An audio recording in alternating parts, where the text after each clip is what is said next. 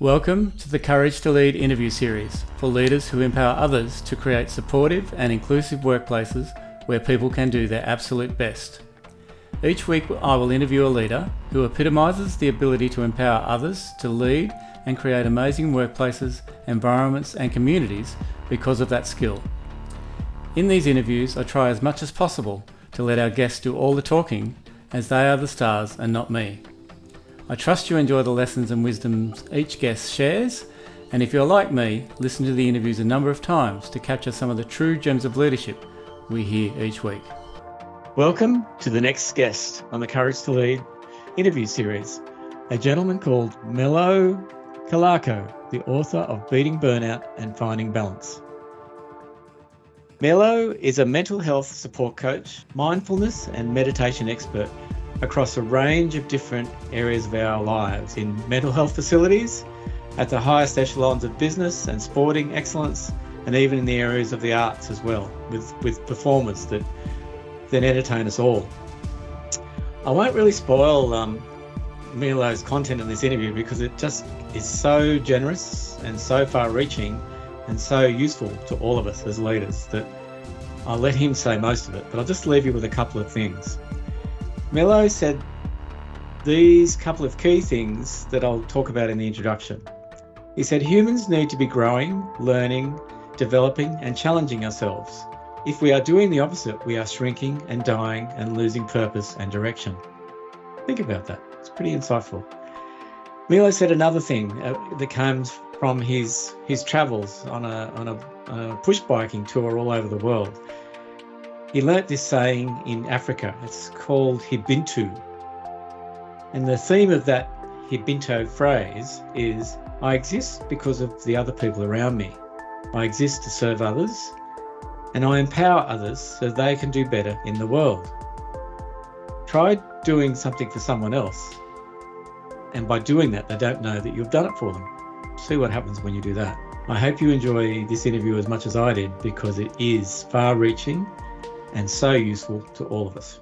So, welcome to the Courage to Lead interview series. Our next guest, a, a wonderful man called Milo Calarco, um, who I really wanted to get to know. Um, he's written a beautiful book called Beating Burnout, Finding Balance Mindful Lessons for a Meaningful Life. So, welcome to the show, Milo. Thank you. It's pronounced mellow, like mellow yellow. Mellow yellow. Okay, yeah. well, well, I'll get that right from here on in. Mellow. Uh, that's all right because it is with an L with a single L, so a lot of people say that. So I've been okay. called Mer- Merlot, Milo, okay. a whole well, lot of. So. Well, Mer- Merlot wine's really good, so that's, yeah. that's not that's not such a bad thing. Um, so I'm not going to uh, do a massive big introduction with you now. That that we'll do that. Um, that'll there'll be an intro to the interview to do that. So what every guest on the show gets asked is these two questions. So the first one is, what was your first ever true experience of leadership and why? And it can be as a five year old or it can be yesterday. Oh, I should have done my research on this one. that I had a little look at this. Um, let me think. The first thing that comes to mind is actually in terms of self leadership, actually. So, in terms of leading self. So, I can think of a time where I was planning to cycle around the world on my mountain bike, and that's what you you probably know about the book that I've written, yeah. some of those stories in there.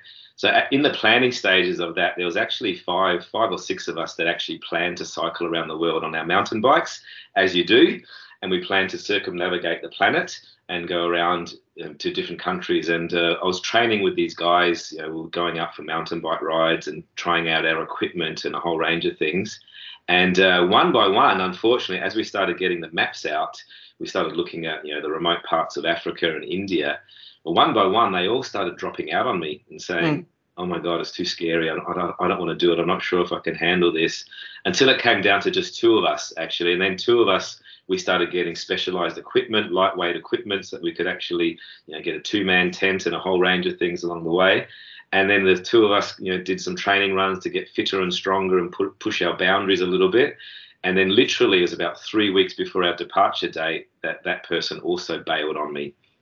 And I was left in a situation, you know, do I follow the others and say, no, I'm not going to do this? Or do I actually do it alone and lead myself around the world and, and, and travel around the world? So that was my very first sort of step on self leadership in a way. And, and I'm so glad I did, to be honest, Alan, because I went at my own pace. I did what I wanted to do around the world and I got into all sorts of situations and I met lots of people along, along the way. So that, um, I mean, it's, and I, have read your book, and, and there is that uh, flavour to it where you know you are on your own, but when you're preparing to do something with a with a mate or I suppose a colleague, yeah. um, and there's a lot of uh, oomph, a lot of uh, passion gone into that, and three weeks out he says, "No, I'm not going to do it." Where did you go in your own headspace? Yeah, what what made you turn it round where you went, "No, I'm going to do it"? you're just really putting that belief and trust in myself to be honest it was really like turning towards myself and saying you know this is a, a, bit of a lifetime passion that i want to go immerse myself in all these cultures and turning inward towards myself and saying you know do i have what it takes do i have you know the skills that i need the fitness the health and all these sort of things and it came down to trust actually you know trust was the key word there to really trust myself you know, in all sorts, sorts of situations and believe in myself. So trust and belief were the two things that led me there. And yeah, and, and like I said, I'm so glad that I did. And while I was while I was talking along that around leading self, I also thought of a story about leading others in a way. So I'll continue on here, um, where where when I was actually in Kenya, in in Africa, I was staying in a campground, and we found this place called um, Hell's Gate National Park. Hell's Gate, so great. Yeah Great name. national park, exactly. So we went to explore it, and believe it or not, this national park actually you could actually cycle around. So they actually had hire bikes that you could actually hire and rent from the main office and go around. And this is a safari park with you know wild animals yeah, in there. Yeah. So um, I couldn't believe it. So we did this. This is some friends that I met along the way, and we did this. There's about eight or ten of us that you know jumped on these bikes. We hired these pretty much broken down bikes and went for a ride through there. And me being probably the fittest rider or the strongest rider at the time, I, I became the default leader. In, mm. in a, I like to lead this sort of little expedition, and we didn't know what we were doing, just sort of heading out there. And the very first sort of fork in the road that came on this thing was there was a, a steep uphill to the left, yeah. or there was a flat uh, sort of downhill ride to the right. And I looked to the right, and I actually saw uh, cat tracks. So oh, yeah. yeah. whether a lion or cheetah yeah. or tiger, um, not tiger, of course, um, or, or leopard. Um, we didn't know, but my friend and I said, "Oh, let's go to the right. We're going to take this uphill battle, and it's quite a steep uphill." So we actually, so I led the group uphill, and we ended up going uphill. Two of the bikes broke down on yeah. that hill ride. One yeah. one chain broke, yeah. and crank whole pedal fell off. So we sort of got the group up to the top of this hill. Took a bit of challenging sort of ride to get up there, but once we actually did, it opened out into this plains, so this sort of plateau in a way Yeah. and we saw in the distance some animals and we didn't know what they were at first and it turned out to be a buffalo like okay. wild, wild buffalo and um, so we're in a situation there on top of this plateau with broken down bikes and these wild yeah. and exactly like you see in the movies this stampede sort of stuff so they started to, to started to swirl around in this activity very very vigorous activity and we could see there was like hundreds of them. There wasn't yeah. just 50 of them, there was like 100 of them. They were getting yeah. closer and closer. And within seconds, they were like really close. And I led the group. I said, listen, guys, I think that we should go to those trees. And there was a, a stand of trees just in the distance. So we, we sort of shuffled to these trees and hid behind these trees. And very luckily we did because they got so close to us. And I'm sure if we didn't shelter behind those trees, they would have crushed us to death. Like they were in this, they, yeah. these yeah. patterns going round and round and round.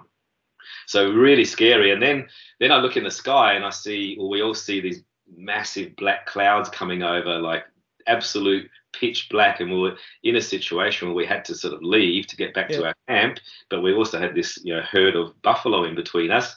So myself and this other guy said, you know, the next break that we get when they do this swirling pattern where they go in the other direction, we'll make a mad dash, go back down the hill. And we did. So we, you know, we waited for them to leave that. We rode down the hill and somehow we managed to actually tow the other two bikes, the, the, the, two bikes that were broken. We got some ropes and yeah. You know, myself and this other guy that was probably the strongest and fittest rider, we towed the other ones back. So this, you know, real sort of leadership sort of, you know, came Team, in and, and teamwork too. Yeah. yeah, we literally got back to camp. We jumped into our campground and the skies opened up and that road that we just rode along I kid you not, it turned into a river. Yeah. Like, it was a torrent of, of water. And so, know, luckily we sheltered. So I can see there, there's at least three big sort of, you know, decisions that had to be made on the spot. You know, and someone had to take some leadership because none of us had experienced, um, you know, riders except for myself and another person. So yeah, that's probably a good example. I know it's not the corporate example. I know it's not the, you know, the the business example, but a, a real example of having to step up and lead the group to, to safety. Yeah, no, I, I think um, the the real life examples are far more um, meaningful than a business story. Like I heard one the other day, um, a five year old girl, when I asked her this question, another leader, a well known leader, as a five year old, her seven year old brother was being bullied at school and she's in kindergarten. And she goes up to the bullies and says, Stop bullying my brother. Yes. Awesome. So, you know, so that's, you know, that's, I, I really, I thank you for sharing something so like we can relate to that. Um, Yeah. So, yeah. So the second question is, um, what is something about Melo that no one knows? Oh wow, I'm pretty. I'm a pretty open book, so most people know a lot about me. Um, probably one of my phobias or fears, or Yeah. you know, one of my pet hates. One of my pet peeves is I actually don't like ticks and leeches or any parasites. Anything that lives on you. I don't mind snakes and spiders. I don't mind all sorts of other animals. I'm not scared of any other things, but you know what? Those ticks and things that live on you and they Yeah. As a host. and I've had them. I've had them all through Africa and India. yeah. Oh, you would. Leeches, especially. Yeah, leeches on my calves. You know, sucking my- calf muscles. I've had. I've had. Uh, yeah, I don't want to go into too much detail. One, one horrible one was actually sand lice. I'm not sure if you've ever heard of sand lice, but we're in a small village in Africa, and um, I, I noticed when when I left that village, I was walking with you know flip flops, you know, so sandals, open sandals, and I noticed that I got all these little black spots underneath my feet, like little blackheads. Hmm. And um, after about a week or so, those blackheads got bigger and bigger and bigger, like a pimple actually. Hmm. And, and I popped them. And when you pop them, there was a little creature living inside, like oh, little, God. oh, yuck, yeah, yeah, yeah, yeah. so that's probably my my pet hate or my pet fear in life is anything that's a parasite that lives off of you and uses you as a host. that's probably Okay. what people don't know about me. Well, they're, they're the two kind of uh, icebreaker questions, I suppose you'd say. Um, and you've been very honest about that. I, I, I don't Yeah. want to. I don't want to experience sand lice. That sounds horrible. Um, so it's your interview, Melo. Um, what like you're you're this beautiful man that's written this uh, wonderful, wonderful book, and I've read it cover to cover, and it's really kind of just simple, um, basic stuff about how to look after yourself, which we don't do. Uh, and and I thank you for kind of making it such a an easy read and, and something that's relevant to anyone. Like I can see relevance for myself and family and other people that I know. Um, so that's a, that's my plug for your book. Um, so, Right. but um, and, and when I read your profile, say on LinkedIn, there's this man that's got you know all these wonderful skills. Like if I just go through some of them, like an author, uh, a mindless high, a mindless mindfulness and high performance coach, a director, a mental health facilitator, a corporate health programs um, facilitator. So they're all serious skills. How does Melo get created to end up on that journey? And you you take us where you want to take us. Yeah, it's probably about a three decade journey, to be honest. Like it sort of culminated That's over the year. I like how you nearly slipped up and said mindless facilitator. Maybe I'm a bit of a mindless facilitator. Just sort of this mind, mindless journey along the way. No, really, it's been a journey along the way where I've just listened to my heart and and followed my heart, you know, throughout life in in in some ways where I've listened to my calling. Um, so where to start with that? Three decades ago, so probably feeling a bit sort of lost and directionless in the work that I did, and I was always you know self-exploring and uh, introspective. I've been practicing meditation and mindfulness for about 30 years, and I initially entered through martial arts. So I actually entered through uh, Shaolin Kung Fu, Mhm. and through practicing these internal martial arts, I really learned quite quickly that the power of the mind was as important, if not more important, than the strength of the body. You know, both of them go to, together well, but Yeah. you can have all the strength in your body that you like, but if you don't have the strength in your mind, you know, you won't accomplish too much. So I started training the mind. I started to train my mind to get stronger. You know, practice all sorts of different styles of meditation and the internal arts, and you know, really immerse myself in there. I was actually I couldn't get enough of it. Like I was, you know, seven days a week or even eight days a week. If there was eight days in a week, I was immersing myself in the spiritual practices, the, the Shaolin practices, and you know, really strengthening and sharpening my mind. And then I started working in more physical therapy space. So um, I don't want to call it personal training, but more rehab sort of training. Um, so I was, I was working in, in gyms, I was working in sort of exercise physiology spaces where I was helping people, you know, cope with pain management, chronic pain, or helping people with difficult situations in their life. And they were coming to me with physical problems, or they were, they were presenting with physical problems. But what I often saw behind it was the mental problems that was you know underlying there. Usually, chronic pain usually leads to some sort of poor mental health, mm-hmm.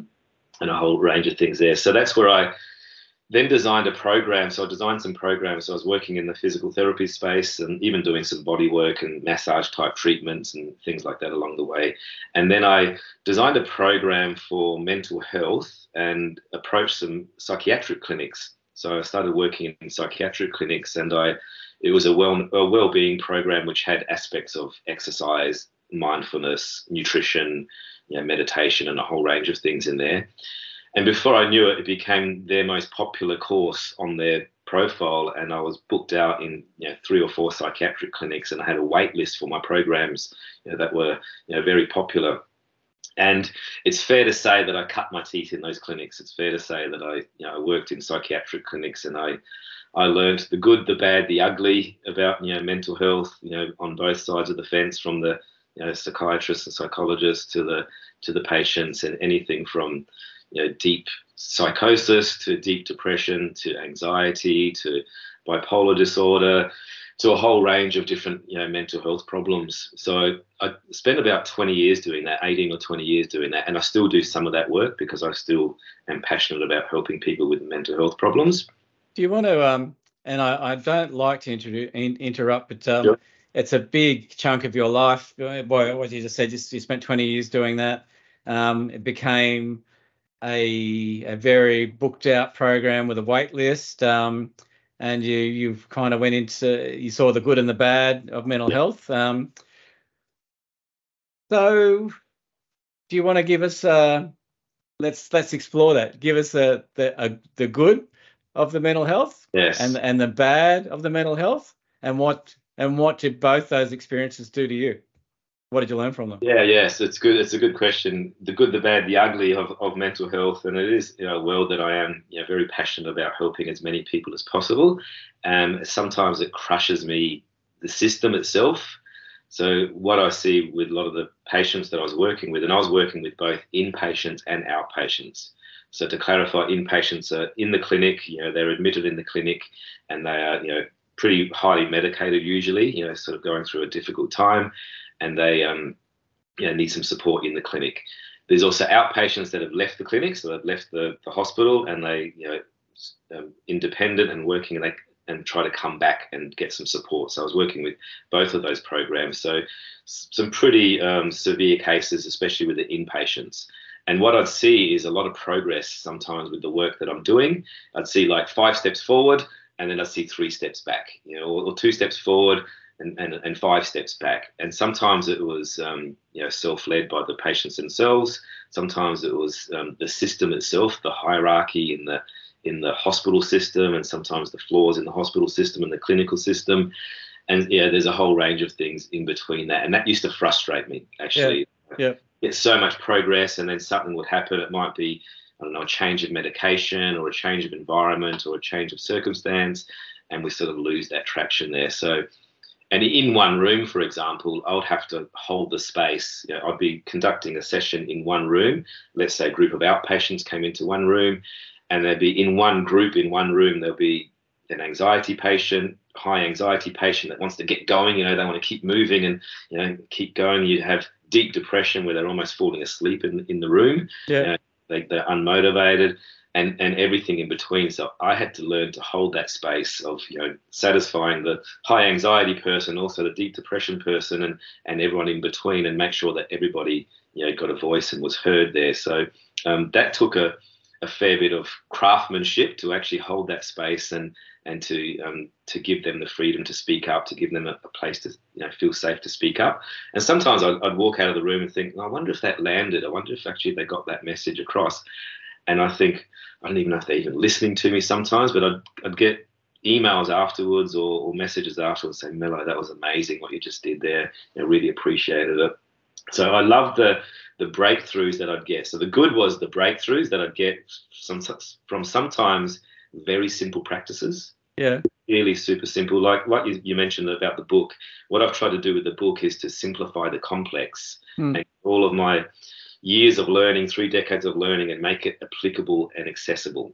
Mm. So you can actually walk out of that room or finish reading that book and uh, they've got something to implement immediately. Mm. So that, that's my idea. So everyone would walk out of that room and they'd have one thing to do or one task to do. And sometimes with mental health, that was more than enough, you know, one task to do. Yep. So that was the good. The the bad, um, I'm not sure if I should be disclosing this too much, but um, uh, it's kind of a funny system working in in the hospital systems, and the medical hierarchy is quite an interesting beast in many ways. Um, but I used to get referred many many patients and many clients through you know particular doctors and particular psychiatrists in the in the clinics. Yeah. And because I was a contractor, sort of an external contractor coming in, it was kind of an interesting scenario where they, they would hardly talk to me or hardly acknowledge me when I'd walk past them uh, across the you know the corridors because I was this contractor coming in. I yeah. wasn't a qualified psychiatrist or anything like that. So it was kind of an interesting beast to work in that environment where you were sort of the low level yeah, yeah. person in there, and you know the head psych, you know, was referring me all the clients, but they sort of didn't acknowledge me.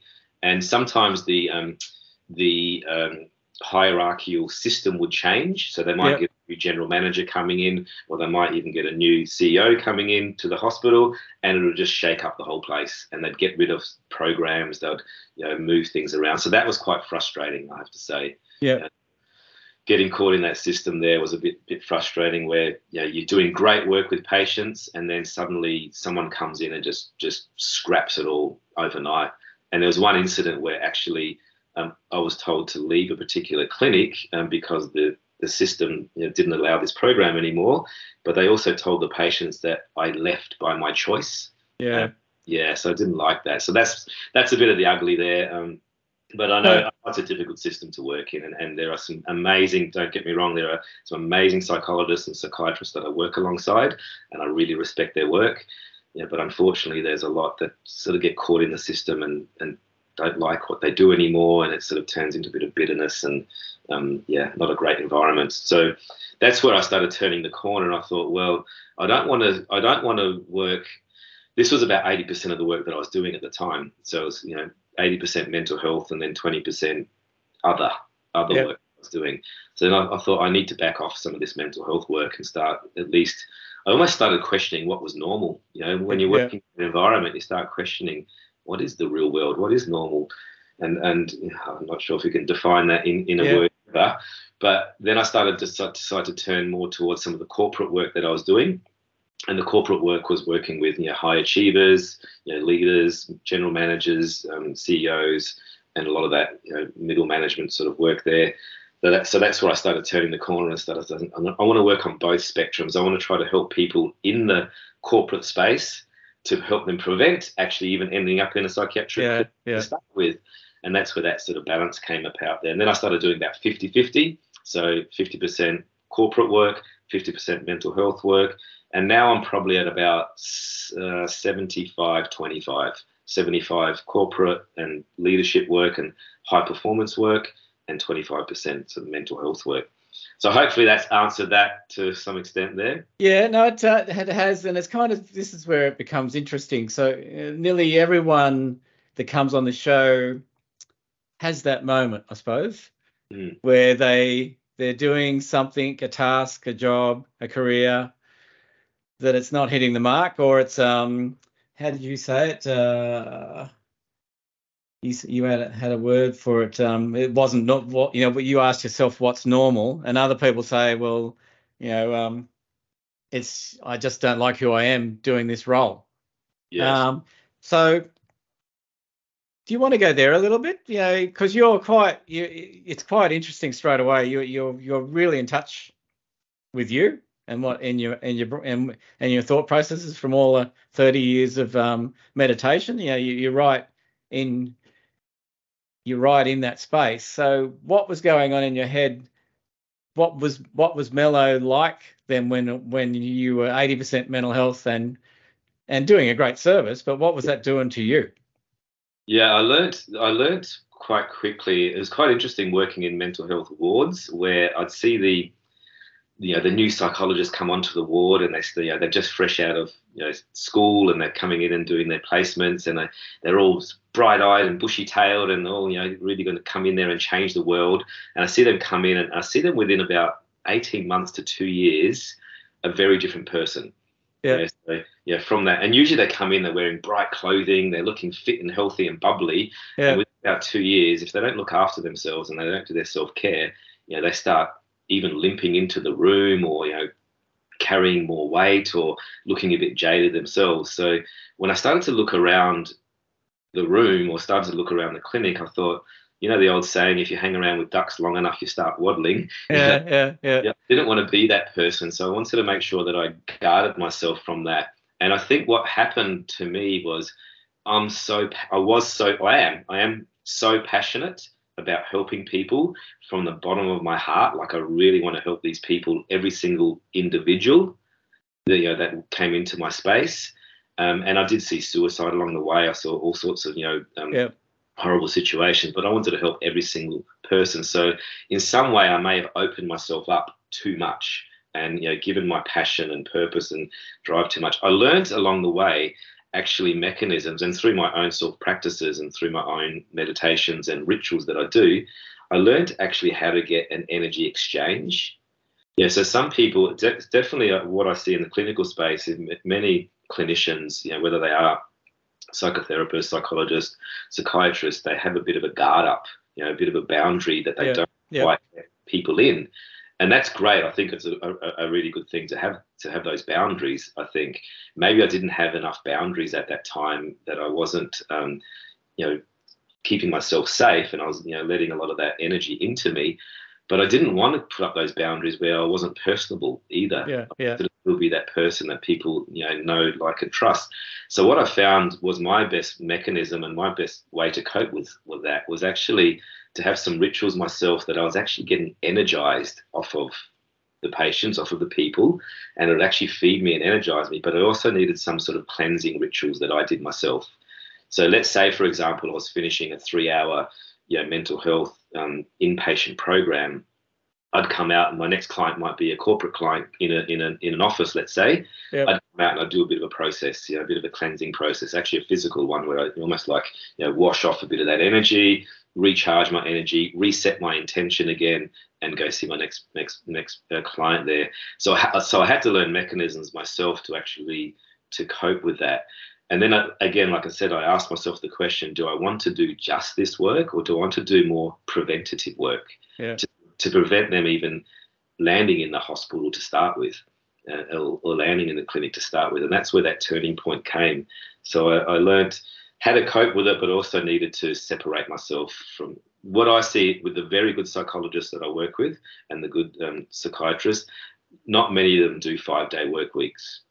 You know, many of them would do like three, three or three and a half days, and then those other days are you know self care and, and, those other things. So I needed, I needed to do the same. I needed to back off some of the mental health work and do let's say two days mental health and three days of the the other work that I did. Okay. It's interesting. So you found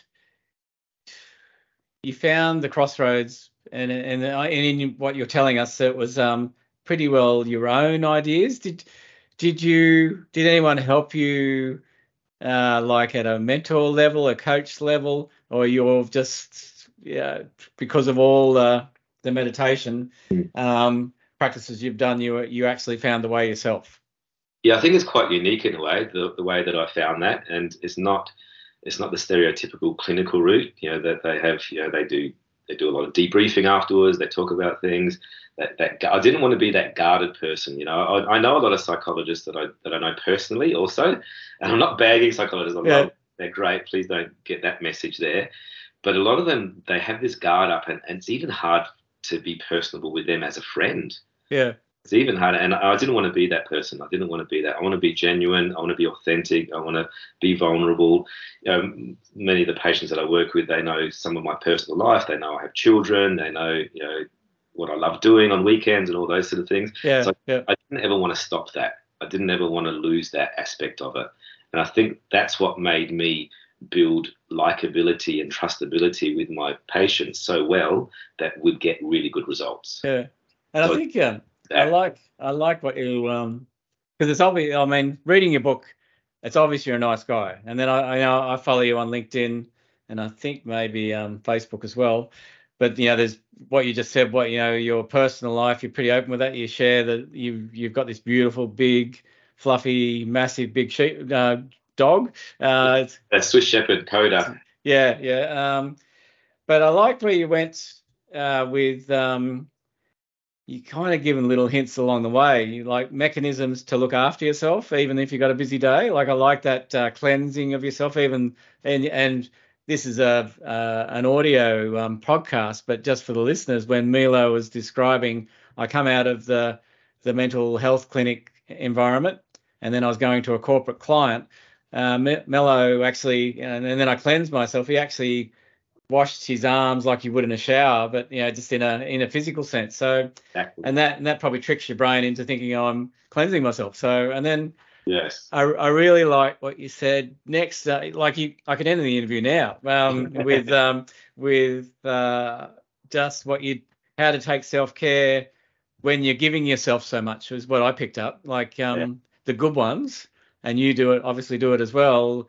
You make your week a three day week, you know, three and a half day week, and then for for giving yourself, yes, uh, to others, and then the rest of the week is about self care. Exactly. You cannot do you cannot serve at your best if you're not balancing that out. There are, I have my non-negotiable habits that are just for me, and they're non-negotiable. Like they are simple let's, things. let's tell us, tell us. Yeah, tell us.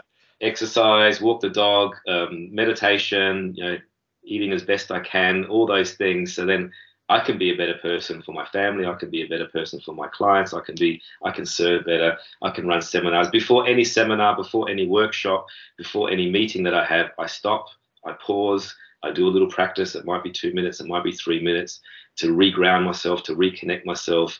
And these little mini, you know, self self reflective or introspective practices is what gets me through every single day, so I can be the best with my people that I'm with. But let me your um your book's really good because I it's in in writing and it's so short. But you you just nailed nailed about six or seven, maybe even ten practices in quick succession there that yes. that I think that I think are chart breakers myself. So you cannot be your best self. Is that yeah. right? You yeah, you cannot be. You cannot self. operate at your best if you're not looking after yourself. And then you then the your non-negotiables were exercise, walk the dog, being with family, eating properly. Yes. Yeah. And was there anything else to that? anything that nourishes me, anything that. So what happens in a lot in life when we get stressed, when we get busy, when we get you know, overwhelmed, we let go of the things that we need the most. Usually, you know, the things that actually fill up our cup.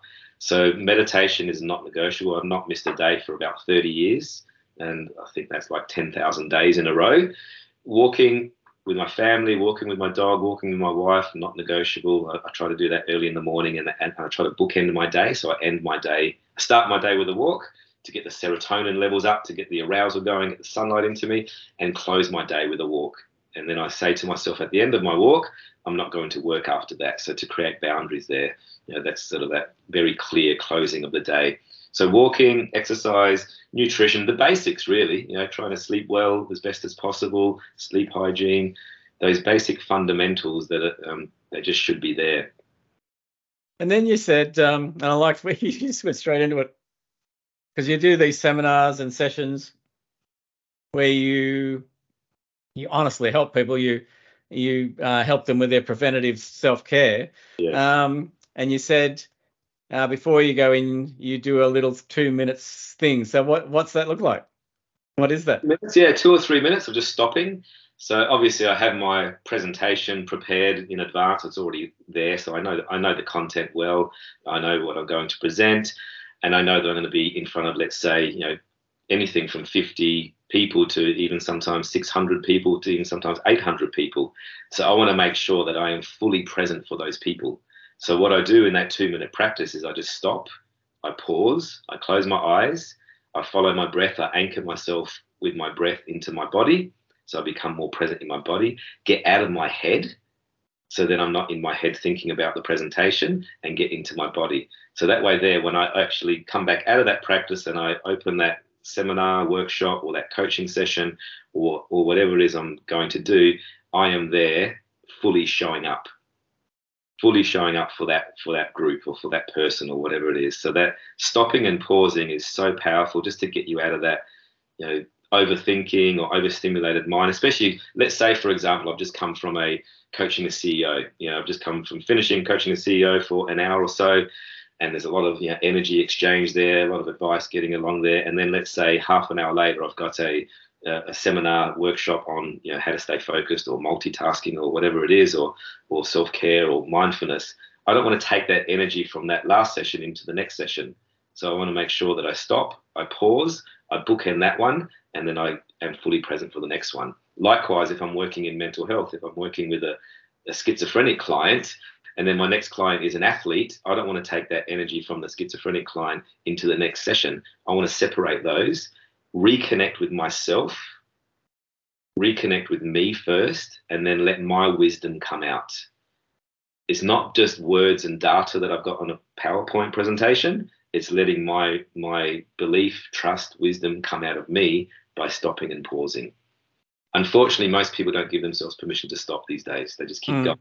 meeting, meeting, meeting, and yeah. they're exhausted at the end of the day. Yeah. No, they're really good tips, Melo. They're, they're perfect. So so we've you we've taken us your kind of 75% um, what you want to do preventative and 25% mental health um, uh, clinics because you still have a passion for that. Um, so where are we now? Like we're 20. You said you're 20 years in um, uh, in that space. Where do where where do you want to take us now? How do how do we end up with what's the processes that we end up with Melo, who we're talking to today? Yeah, I just want to make sure that I'm continually enjoying what I do you know, and continually growing, learning, and developing myself. You know, what I do know about human beings, including myself, if we're not growing, learning, developing, and challenging ourselves, we're doing the opposite. You know, we're sort of shrinking and dying and you know, losing purpose and direction. So as long as my work continues to evolve and to stimulate me and challenge me and help me grow and develop as a person, I'll continue doing exactly what I'm doing. I can't tell. I never, never would have thought I was going to work in a psychiatric clinic. Never mm. in, in my cards to think of that. But when I started doing that, you know, physical therapies type work, I very quickly learned that mental health, you know, the mind body connection fascinates me to no end. And sometimes it blows me away when I teach somebody a particular technique, and it might be a physical technique. I, I also teach what's called Qigong and Tai Chi practices. So, Qigong being a very ancient Chinese um, practice where it's I've heard of it. I think yeah, yeah, you Keep, yeah. be together. And sometimes it absolutely blows me away when I teach a client of mine a qigong movement, and it's actually measurable in in the in the medical clinical world you know, for example, I, I, had a I had a client that I was working with. Um, I won't mention her name. She's actually a famous singer, actually um, a famous person in the circles there. And she came to me with high anxiety, very high anxiety, and you wouldn't believe it when you see her, you know, on stage and things like that. And um, all of her observations, all of her um, um, measurements in her, you know, her blood pressure, liver readings, all sorts of things were just totally out of whack.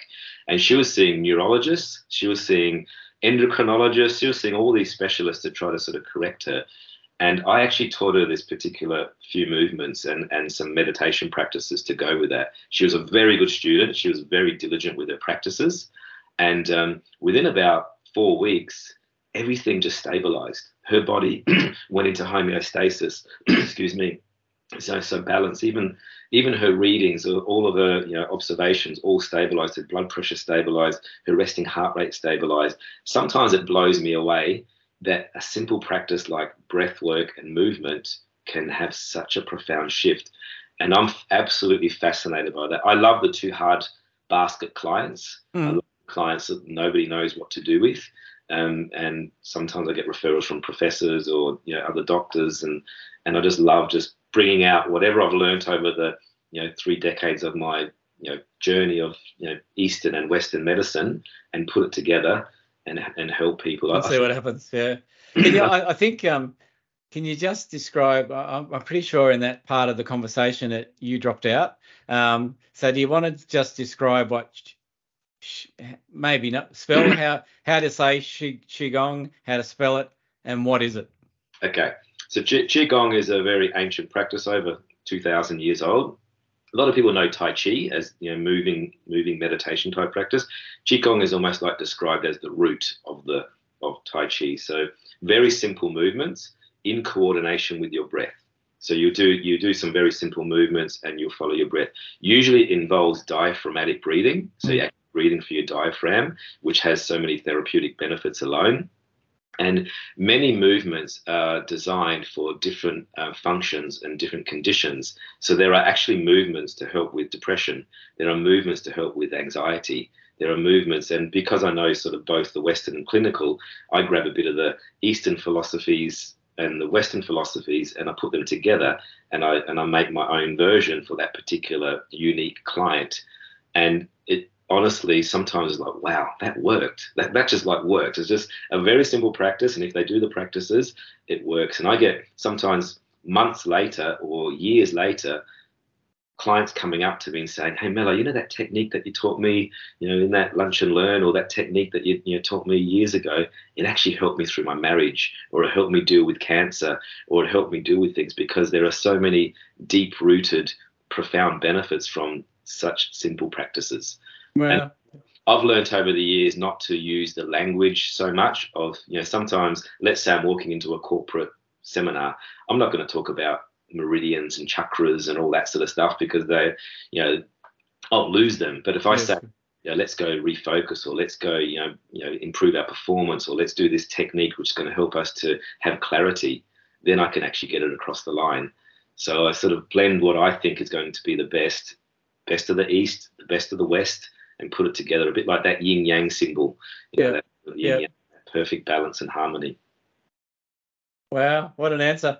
Um, There's so many places I can go with that, but I, I, let's let's keep moving forward because that's um, I love. Well, I'll mention uh, I'll, I'll, mention something, Alan, actually along that line there, and I, and I talk about it in the book. It's probably a, a good way to summarise it. I talked about um, a particular client that I was working with um, who had throat cancer, and um, quite an aggressive throat cancer, and and all of his prognosis was very negative. You know, the the the oncologist said, you know, you're going to be struggling with this. You, are going to hate yourself. You're going to, you know, you're going to be on um, uh, no solid foods after the first week. So they're basically painting the the doomsday message for this mm. poor guy and I wanted to do the opposite. I wanted to give this guy light and hope, and you know, and focus on his strength. And this guy is a very strong, successful man, runs multiple um, businesses. You know, millionaire sort of guy there. So he's got all the right things in place. And um, I, I met him every single day for 49 days of his treatment. So I went to his house, met him every single day, and we went through whatever was present on the day. So whether you know some days he was nauseous from the chemotherapy, so we did some you know gentle meditation. Some days he was feeling stronger, so we'd get up and do some qigong practice or some movement, or even go for a walk and go, get outside, get some fresh air. But we met every day as it came for those 49 days. I kid you not, this guy worked all the way through. He actually worked. He went to work every single day in some capacity, even when he wasn't you know, feeling well. He managed to show up because he likes his work and loves his his people. He ate all the way through solid foods. He ate solid foods all the way through. He didn't lose any hair. And then they were saying he's going to lose hair. He had some scar, scars around his neck and things from, mm. the, from the radiotherapy. Yeah. But his oncologist actually rang up and said, in my 45 years of oncology, I've never seen anybody come out like this. Anybody with such a strong mind, strong body, and strong will. And this guy had a strong will anyway, but I just enhanced that. So all I did for him was met him every day where he was and gave him some tools and techniques to strengthen his body and mind. And he came through that 49 days of treatment almost unscathed. Quite amazing. So how does um, I mean, I find this quite interesting as well. Like uh, a lot of the a lot of people listening to this has probably never heard of Melo before. Um, uh, uh, but this guy, obviously a, a high-powered businessman, had at least been referred to you or or knew you.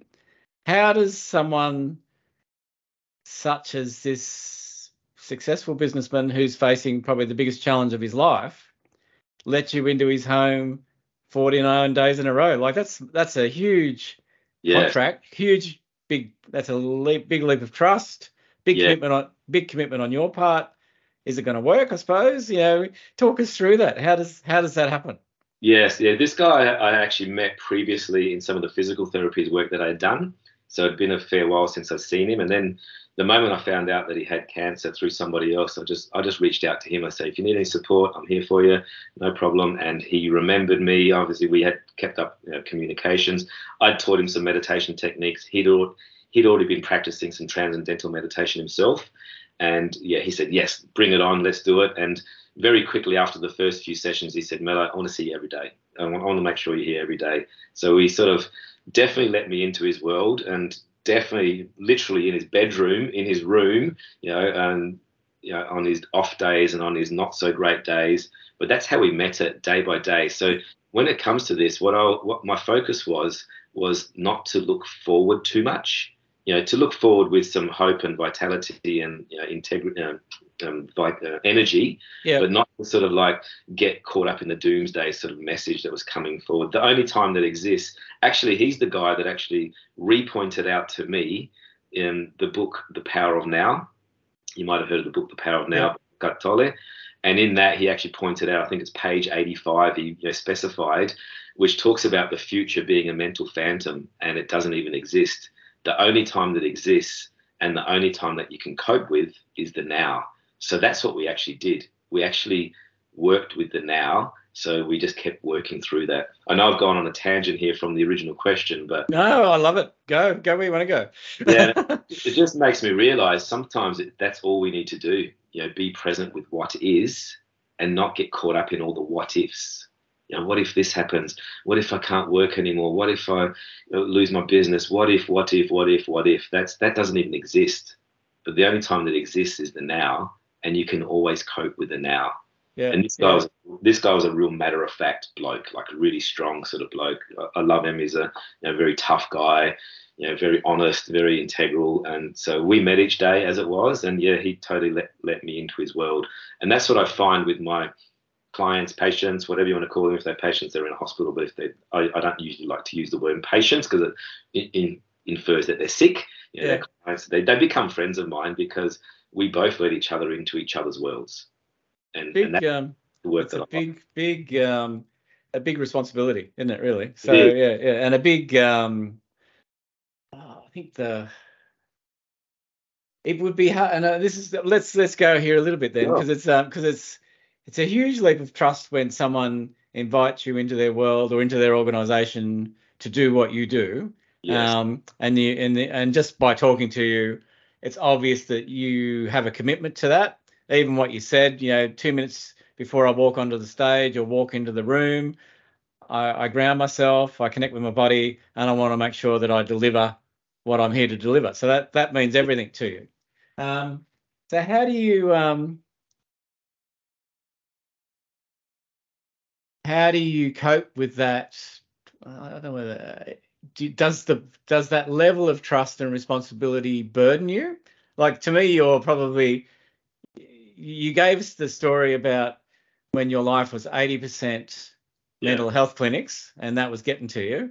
Yeah. But but there must I I, I there would have to be some level of protection you give yourself so that that level of trust and responsibility and outcome, I suppose, uh, doesn't burden you. How, how do you look after yourself?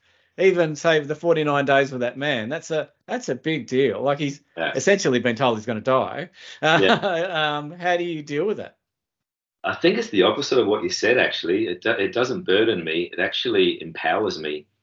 Lovely. It, I, I feel that it's a privilege to be let into that space, into that world. It's a privilege to actually work with someone on that level. And to be honest, that's the level that I want to work with people. I don't really want to work with someone superficially that's not quite giving me everything or all things. Sometimes it might take 10 coaching sessions to get to the juicy part, like the good stuff, because they finally sort of, you know, come come through and open that. That's the level that I want to meet people at. I feel, and so so it does the opposite to me. It actually energizes me when I when I'm working with someone on that level. And I, I like to get to know someone when I'm working with someone, especially one-on-one coaching, the stuff that they wouldn't talk about to their wife or their partner, or yeah, yeah the stuff that they wouldn't actually share with others. And if I can create the space where they feel open and honest to to share that, then I'm in the right place. Yeah. And that energizes me. That it's a privilege to touch someone on that level, to reach someone on that level, and to support someone on that level.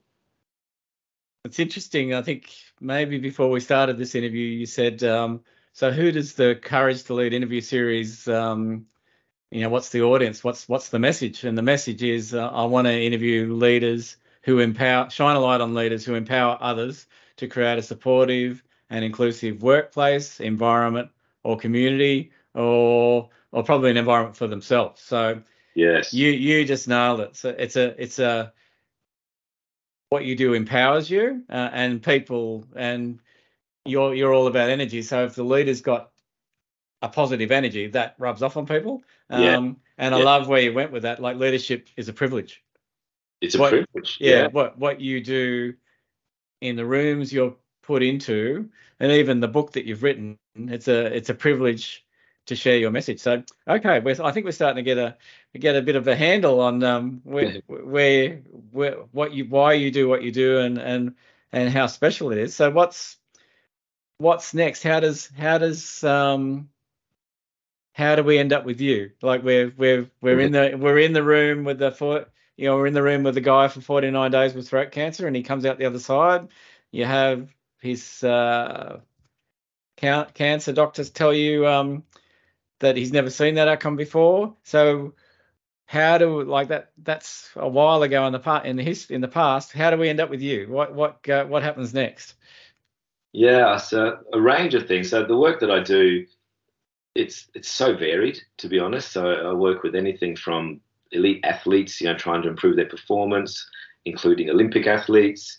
I work with CEOs, general managers, directors of companies. I work with the everyday person, um, entrepreneurs. So I actually love the variety that I work with, and I don't think I'll ever change that. Now I think I've got a, a healthy variety and a healthy mix, and I learn something off every single one of my people that I work with. You know, so again, that privilege there of working with people. Some people get referred to me by a doctor. Some people get referred to me by a psychologist or people in my network. I've quite a broad network of different you people. You do, you do, yeah. Yeah. the so, names you mentioned in your book were huge. so the variety. Yeah, yeah. Exactly. Some of the you know people that are, the companies that I work with also have also varied. Anything from the big four banks to the you know many other different financial institutions to you know retail companies, a whole range of different companies. So for me, it's about empowering as many people as possible and giving them some tools and techniques so they can be a better person or a better a, a better partner, a better wife, a better husband, a better father, a better whatever it is. And then I feel I'm doing my work. You know, I think I say in the very first part of my book, the um, the opening that, and this might sound cliche, and I know it's probably something that you hear often. I want to leave the world a better place than I found it. Yeah. Yeah, and that's a. I know it, you, you, can just blow that off as just a statement. No, no, no, no, no. Yeah. It's um. I think yeah, people at your level, uh, anyone that comes on this show, talk about that. Like, um, and I won't go into names, but probably the best analogy I saw of that is the All Blacks. Yeah. So, so when they when they are given the privilege to wear the All Black jersey, yeah. when they hand it back again, that jersey's got to be in a better state, better st- state than what it was when they walked in. So I think it's um, I, that's what leaders do. So it's uh, it's nice that you start your book with that. Yeah, and that's uh, and I truly live by that passion, that mission. It's a true passion. It's not just something I write at the beginning of the book and it's it's it's real, it's deep down, and that's what I want to do. So my children can have a better place to live in, so the other people around. It's about other people, to be honest. Like there's a word in in uh, in that was actually really funny. As I was doing a podcast recently, and I just got reminded of this, and I was interviewed by um, someone from Zimbabwe, and he mentioned a few African words that I hadn't heard from a while. Mzungu being one of them. Mzungu means white person, and you know I'm a, I'm a Mzungu in Africa. Yeah. But, but he also re-mentioned the word Ubuntu, Ubuntu basically means I am because of somebody else. I exist because of the other people around me. So, and that's where you know that's leadership in a way. Like I am my people. I am. I'm, I'm here on this podcast with you because you exist. I wouldn't mm. be otherwise. Yeah. I'm, I'm in front of a room of 20 or 30 people because they exist. I wouldn't be there otherwise. So it's not about me. It's about the other person. And this this notion of Ubuntu is a great way to to live your life because it's about serving others and also you know making the world a better place in, in some way and that word service is also leadership you know, yeah. Word, it's, yeah. it is to lead um, to empower your people to give people simple tools and techniques that they can live a more meaningful life or just enjoy life more or find balance or whatever it is you're very um, i can see why you and robert anderson are mates because uh, he, he, his platform his platform of his life is essentially that service to other people, and preferably if they don't even know he's there, is what is what. Yeah, that's right. To, to to do something for the act of just doing it, not yeah. to not to get yeah. recognition for it, to leave a gift for someone that they don't know it comes from you. Yeah, it's lovely. Um, I wish uh, every time I interview someone like yourself, um, I wish it was a video because the passion, the joy, the animation that you're sharing. But people will get that from your voice and your yeah. tone. But um, it's clear why what you do is successful. So, so we're in we're in this uh, in this space now where you empower other people at all different levels. Um, how do, are we nearly at the book now, or is there is yeah is there, is there any, is there anything in is there any like you've been um it's quite interesting because you're quite open in the book about your experience about your round the world trip on your push bike and all that kind of stuff but I can't really remember, remember from the rest of the book and even talking to you now, like all life has all life has challenges. So can you give a personal example? Um, and you don't have to, but can yeah, you give a per- personal example in the last three decades where things were going down the wrong track and and you turned it around? Like even in even in his jump from the clinics to the to the corporate world um, to the book. Like yeah. did it go did it go wrong anywhere and how did you pull it back? Yeah yeah always goes wrong. Like there's so hmm. many there's so many things that don't turn out to plan. You know, there was a situation where um, I met my I met my wife in Africa while I was traveling, actually on, on the back of an orange truck, as you do, and, and she's Swiss, and um, Keela's beautiful beautiful girl, and we have two beautiful children. And there was a point in our life where we sort of finished our travels. We traveled together for some years and went up to the Himalaya together and trekked together, got sick together, whole range of things there along the way. And then um, we decided to go. We were living in Geneva, living in Switzerland, and we were a little bit bored by the sort of sterile life of Geneva. It's a beautiful country, don't get me wrong. It's absolutely lovely, but there wasn't much happening, especially from our adventures that we just had. Mm. So we planned to go move to China and live wow. in China. I was fascinated by the Chinese culture, obviously from the Chinese martial arts that I practice. She was actually interested in traditional Chinese medicine, mm. and we'll go live in China. So we did. We packed up everything we had in in in Geneva. We packed our bags and we we left and I actually broke my arm uh, like three days before I left. Mm. I didn't know because I, I had a skiing accident up in the mountains and I, um, I had an impact fracture on my on my top of my shoulder. The X-ray was misread and the guy said to me, "No problem, you should be fine." So I, actually ended up going traveling to China to go live in China with a broken arm. Yeah. That's another story on its own because I had to endure the pain and all that along the way, and went and visited all sorts of crazy doctors along the way. But to cut this story a bit short, was we actually set ourselves up in in China, in Guilin, in the south of China. We set ourselves up in a beautiful little apartment, um, and we got a, got jobs in a university, so teaching English was a starting point. I found a fantastic um, martial arts master. She found a fantastic Chinese medicine clinic to um, to start working at and observing. So we thought this is great, this is fantastic, exactly what we want. I wanted to learn Mandarin, and also Keela wanted to learn Mandarin. So all set up, and then dun dun, we had COVID here, but this was SARS. Oh no, okay, SARS yeah, yeah out. So that was must have been 2002, I think it was 2001, 2002, and SARS broke out, and basically they said everybody must leave, and all airports were closing. Every single airport was closing. There was only like one open in Brussels and one open in Beijing. So we we got told by the university all foreigners have to leave. So that just put a massive dampener, um, you know, massive change, you know, to our focus of where do we go now? What do we do? And um, so that's where we had to make decisions. What do we do next? So we, we flew back to Geneva because, or Brussels, and then into Geneva because that was the only place that would sort of let us in. And we thought, let's not, you know, stay here. Let's let's look about going where else. And obviously, that's where we made the decision to come to Australia and to move back to Australia. For better or for worse, we're still here, and you know we still have a, we still we love Australia, we love where we live, but we still have a, an inkling to go live elsewhere. But that was a definite challenging situation that just changed all of our hopes and dreams and desires all overnight. Yeah.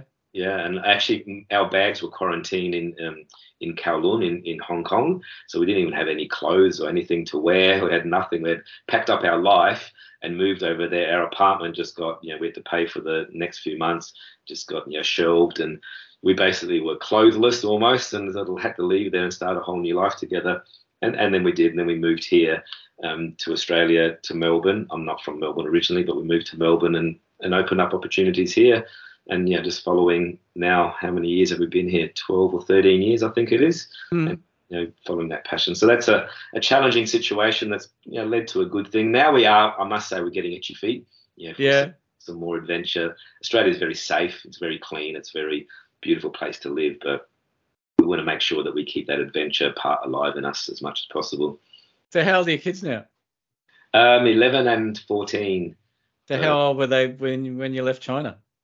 They, they were born here in Australia. Okay, all right, okay, yeah. yeah so they were just born here. So we had, we were child we were we were roaming the planet doing what we wanted to do, and yeah, it, was, it would have been a great opportunity to learn Mandarin and you know, do all those things that we we're interested in. But then we ended up here, and, and Keela ended up studying Chinese medicine here in Melbourne, yep, which was yep. also good. And I did the things that I was doing and developed what I what I was doing. But every time there's, to, to, be honest, every single time there's a crisis situation, in, in Chinese uh, characters, I'm not sure if you're aware, in Chinese characters, the word crisis has two characters. And one character is danger, and the other character is opportunity. Okay. So I always look at the opportunity part. What opportunity has this opened up for me now? Uh, if you focus on the danger and the negative stuff, even the COVID situation, you know, danger and opportunity is a crisis, but there's also opportunities within that. Yeah. So um, I'll look at that. So when we had COVID coming here, I thought, oh, I've been here before, been in this sort of situation before in SARS. I know SARS didn't quite you know, have the same impact eventually, but it was a very similar sort of situation where it was a, a pandemic. And this, the challenging thing in China was, A, you couldn't speak the language, but B, they actually weren't disclosing any information. Yeah. it's very secretive. Yeah. What was going on. So, you know, so we had to leave. So when we came here, you know, now with this recent COVID outbreak, it's like here we go again. We don't know exactly what's going on, you know, behind closed doors in Wuhan or whatever it is. Yeah. But in many ways, the opportunity that COVID gave me, to be honest, so coming almost we're at the present moment now here. Yeah, yeah, so, yeah. So um, the opportunity that COVID gave me was it actually opened up my seminars and workshops that I usually do in house in in companies.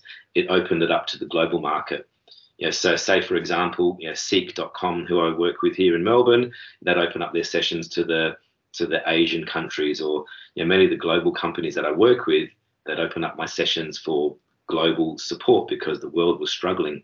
Yeah. And I think I mentioned in the book there that, that I supported over 75,000 people or more just in that 18 month period of COVID through my seminars, workshops, and coaching. And I thought, man, if I can if I can help that many people, I can help even more. And that's where the idea of the book was born also. So most people only know me in house, so they only know me in the company, or you know a referral from another company or a referral from somebody. They don't know me so much in the public space because I don't do that much public speaking, although I do a bit now. Um, so I wanted to expand my reach to people that couldn't find me outside of the corporate world, yep. outside of the corporate four walls. So that's what led me to get this book out there. So for me, if this book is you know reaches somebody, let's say they're traveling through Dubai airport and they pick up the book and they take it home and they read it and they get some tips out of it and that helps them and their family, that's fantastic. That's what it's for. If that can you know, have that ripple effect that someone in remote parts of the world can can pick up the book. They don't need to come to my seminars or workshops or courses or programs. They can just pick up the book and grab it. So that it actually brings us to here here and now where we are now. You've, uh, you, you, I think you've done this before. But, um, uh, so let's let's explore the book. How long did it take to write the book? Was it was it already there, or did you nail it first go, or or how did you tell yeah. us about the the process? It was fast. It was quicker than I thought it would be. So there was always a book sort of culminating in there somewhere. And as you know, because you've read the book, each chapter of the book is framed by one of my stories from my travels. So it could be, you know, the gorillas in Rwanda. It could be, you know, sort of situations around the world in the Himalayas that I learned a particular lesson, and then you know, I impart that lesson that I learned and then I share that with the reader. You know, so it might be on self-awareness, it might be on self-regulation.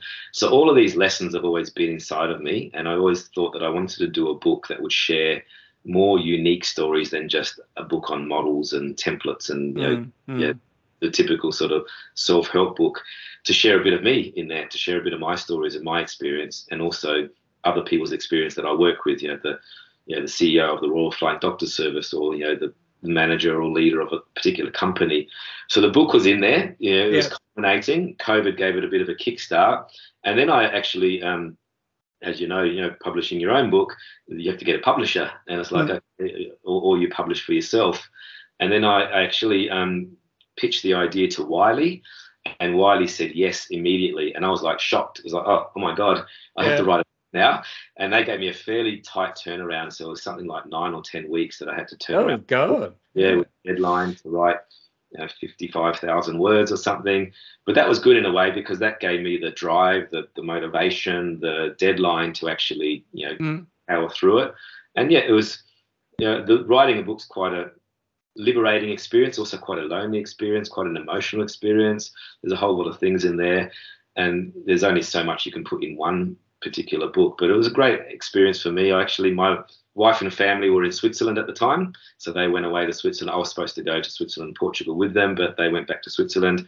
So I stayed home with my dog and and lit a fireplace, and I, I, I wrote for you know those nine or ten weeks, and then you know, got it out there. So well, yeah yeah, really interesting journey along the way, and, and, met people like yourself in in the Expert Authors Academy and other people writing books and meeting. You know, so it's actually opened up my world in many ways. You know, opened up my my world to meet many other people like yourself doing great things, like some other people that you've interviewed. So I never thought the book would do that. I thought the book, mm. you know, just to do other things, but it's yeah, it's much more than that. Yeah. Well, a question that I like to ask um, authors. Um, is what did you learn about yourself in writing the book? Yeah, that's a really good question. It is. I think you're a different person at the end of the book than you are at the beginning of the book, because yeah. what you're doing is you're capturing some of your life's work, and it might be you know three decades of work or two decades of work, and you you're trying to condense it into you know one little simple handout for somebody to actually pick up and read. So I learned about myself, all of those lessons in there that I learned that I've actually got something to offer. I've mm. learned I've actually, you know, followed my my heart and followed my vision and followed my purpose along the way. And I I learned along the way, and I I am still learning, um, you know, through practices and through things that I do. But I definitely feel that I was a different person going into writing the book than when I finished the book. Hard to pinpoint exactly what that is like it's hard to maybe you become more um, articulate on what your message is. You know, the more you sort of hone it in and try to simplify it in a simple chapter. I, I had to cull, um, so I ended up writing 70 plus mm. words, and it was only supposed to be 55 thousand words. So I had to cull a whole chapter, which killed me. Yeah. oh my god, I wrote, and I didn't really want to cull that chapter. Ironically, the chapter was on letting go and acceptance. So yeah. So so I learned to let go. Uh, definitely on that chapter. I'm sure I can use it elsewhere. But um, yeah, I think I think what it what I've learned to answer that question succinctly is I really learned to articulate my message better and to be clear on who I am, where I'm going, and what I want to do. I think you've answered that pretty well. The next question I normally ask to an author is you've already gone there a little bit. Um, you said before we kind of went into this, um, the book part that, uh, oh no, about the book. You said that you want want people going through Dubai Airport to pick up your book um, and and change their life in some way and have a ripple effect that passes on. So that's Mm. If I ask you the question, what do you want people to get from reading your book? Is that is that the answer, or do you want to articulate that in a in a different way? Yeah, it can be. That's a, that's a, that's exactly what I want. Like that's the. I mean, I love it when I'm in a room and I'm impacting 50 people or 60 people or 200 people. I love that. I love that that exchange. But I love it even more when an individual actually makes it. It makes a difference. The work that I do makes a difference. So whether it's the smallest thing like I said before, someone might come up to me years later or months later and say, Hey, you know that, that tip that you shared with me or you, you shared, that actually saved my marriage. You know, that actually helped me, you know, to be more present with my kids. That helped me to enjoy life more. That little tip. I've had people come up to me on the beach walking, Hey, Melo, yeah, Melo, I recognize you from that thing. You know, shortly after you did that session with me, with us at our, at my company, I actually got cancer and was pro- you know, got a prognosis of cancer, and that tip helped me. So it can be the smallest thing of helping someone on an individual basis. Mm. It's that individual basis first. Yep. How that affects the people around them. That's yep. a ripple effect of that. How that affects the community. Yeah. Even how that affects the world. You know, so that sort of massive beautiful. effect. It's beautiful. That's um again, I take you back. This interview the, the Courage to Lead interview series is all about shining a light on leaders who empower others uh, mm. to create supportive or inclusive workplaces, environments, or communities. So you're doing that in in one little step at a time. Last last question because you've nailed it. You're you're you are very articulate. You're on message. You've been on message all the way through. So mm. hats off to you, Melo. Um, been a real privilege to interview you actually. So um, this is a leadership based podcast. So people listening to you today would be thinking, wow, you know, that's he's lived this life committed to mind committed to meditation. Yeah. Um, and and through that everything else is kind of um, you talked about I only get um, I only want to do things where I'm continually learning, yeah. uh, continually uh, empowering other people. So what would be maybe three things, if I can if I can narrow you down to that, that you would recommend a leader at any stage of their lives could do based on your approach to leadership? Yeah, it's the big three that I call these. In this, so the big three that I say for any leader is the first step, and this goes with also the emotional intelligence model in, in uh, Daniel Goleman talks about you know, um, emotional intelligence, the very first step is self awareness. So developing that self awareness first as a leader. I've worked with leaders that you know they may think that they are great leaders and that their team loves them and you know they they're great at what they do. And then I start working with the team and the team says oh my god he's he's manic. He's all over the place. He's yeah. angry. I can't approach him. He's unapproachable. So the very first step is self awareness so developing that self awareness piece first and that will come with mindfulness practices, some uh, formal practices, getting to know yourself better, getting to know yourself on a deeper level. So, the very first step for any leader is developing that self awareness so they can actually get to know themselves, get to know what their pain points are, get to know what their emotional reactions are, their emotional responses are, get to know what pushes them over the edge, get to know their strengths, how they are great at what they do, and how, how they can support and empower others. So self awareness, number one. I usually say with that, you can't change what you don't notice. Know, so you've got to notice it first. Mm. So as a leader, you have to notice that. The second piece is some tools and techniques to self regulate. Now, this is important for any leader or anybody in any situation, especially in high pressure situations. So many leaders are under pressure. They are, you know, they've got um, pressure from above, pressure from below, pressure from all around the place, and sometimes that will, you know, push their buttons a bit, and they may lose it, or they may, you know, become reactive or have outbursts. So, the, so the next piece is that self-regulation, the ability to self-regulate, whether that is a breathing practice, whether that is you know some sort of thing that they do for themselves that helps them self-regulate in the moment. So they can actually manage their own emotions manage their own reactions manage their own behaviors. So it's the second piece. Yep. self-awareness first and then the ability to self-regulate. And the last one i'll harp on and on about because i think it's so important is diligent self-care and role modeling that as a leader you know looking after yourself on a daily basis what i see with a lot of leaders that i work with and especially when they're new in a role, they might have you know got a, a, new leadership role or they're in a new company, and they have this strong desire to you know to prove themselves as a as a leader, to do the best they can, to lead at their best, and then that usually ends up being letting go of their own self care. Yeah. It's usually at a consequence for something else. And they keep adapting to that environment and they keep changing that environment and they start letting go of their self care practices.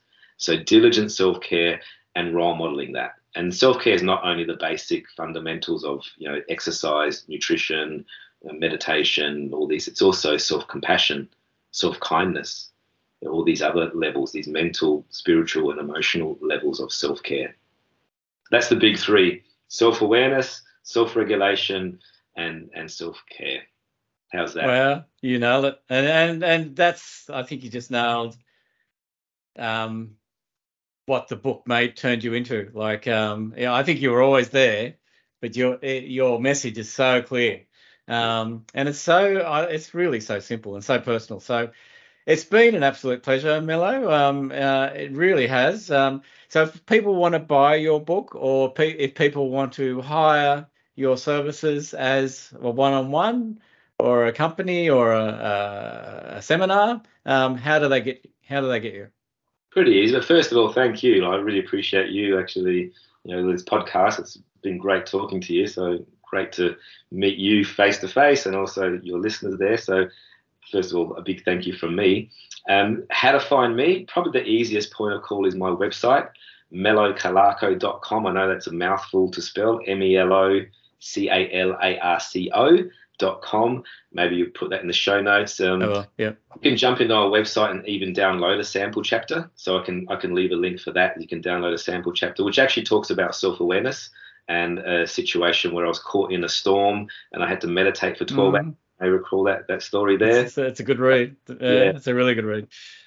Yeah, so melocalarco.com. I'm always here to support whoever I can along the way. And um, yeah, I'm, just reach out anytime. Email me through there you'll find my contact details. Thank you very much, sir. Um, I will uh, turn off the. Um, that does us for today. So thank you. Thank you. Thank you. There's so much that Milo shared with us during this interview, but I'll just share these two concepts that I think really stuck out. In Chinese, there is a sign for crisis, and those two symbols, one represents danger and the other represents opportunity. So Milo's message to all of us is always look for the opportunity in any crisis that we face.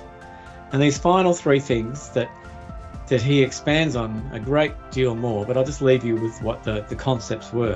One, to achieve leadership, you need three main things. One, self awareness. Two, self regulation. And three, self care. Thanks for listening. Until next time, see you then.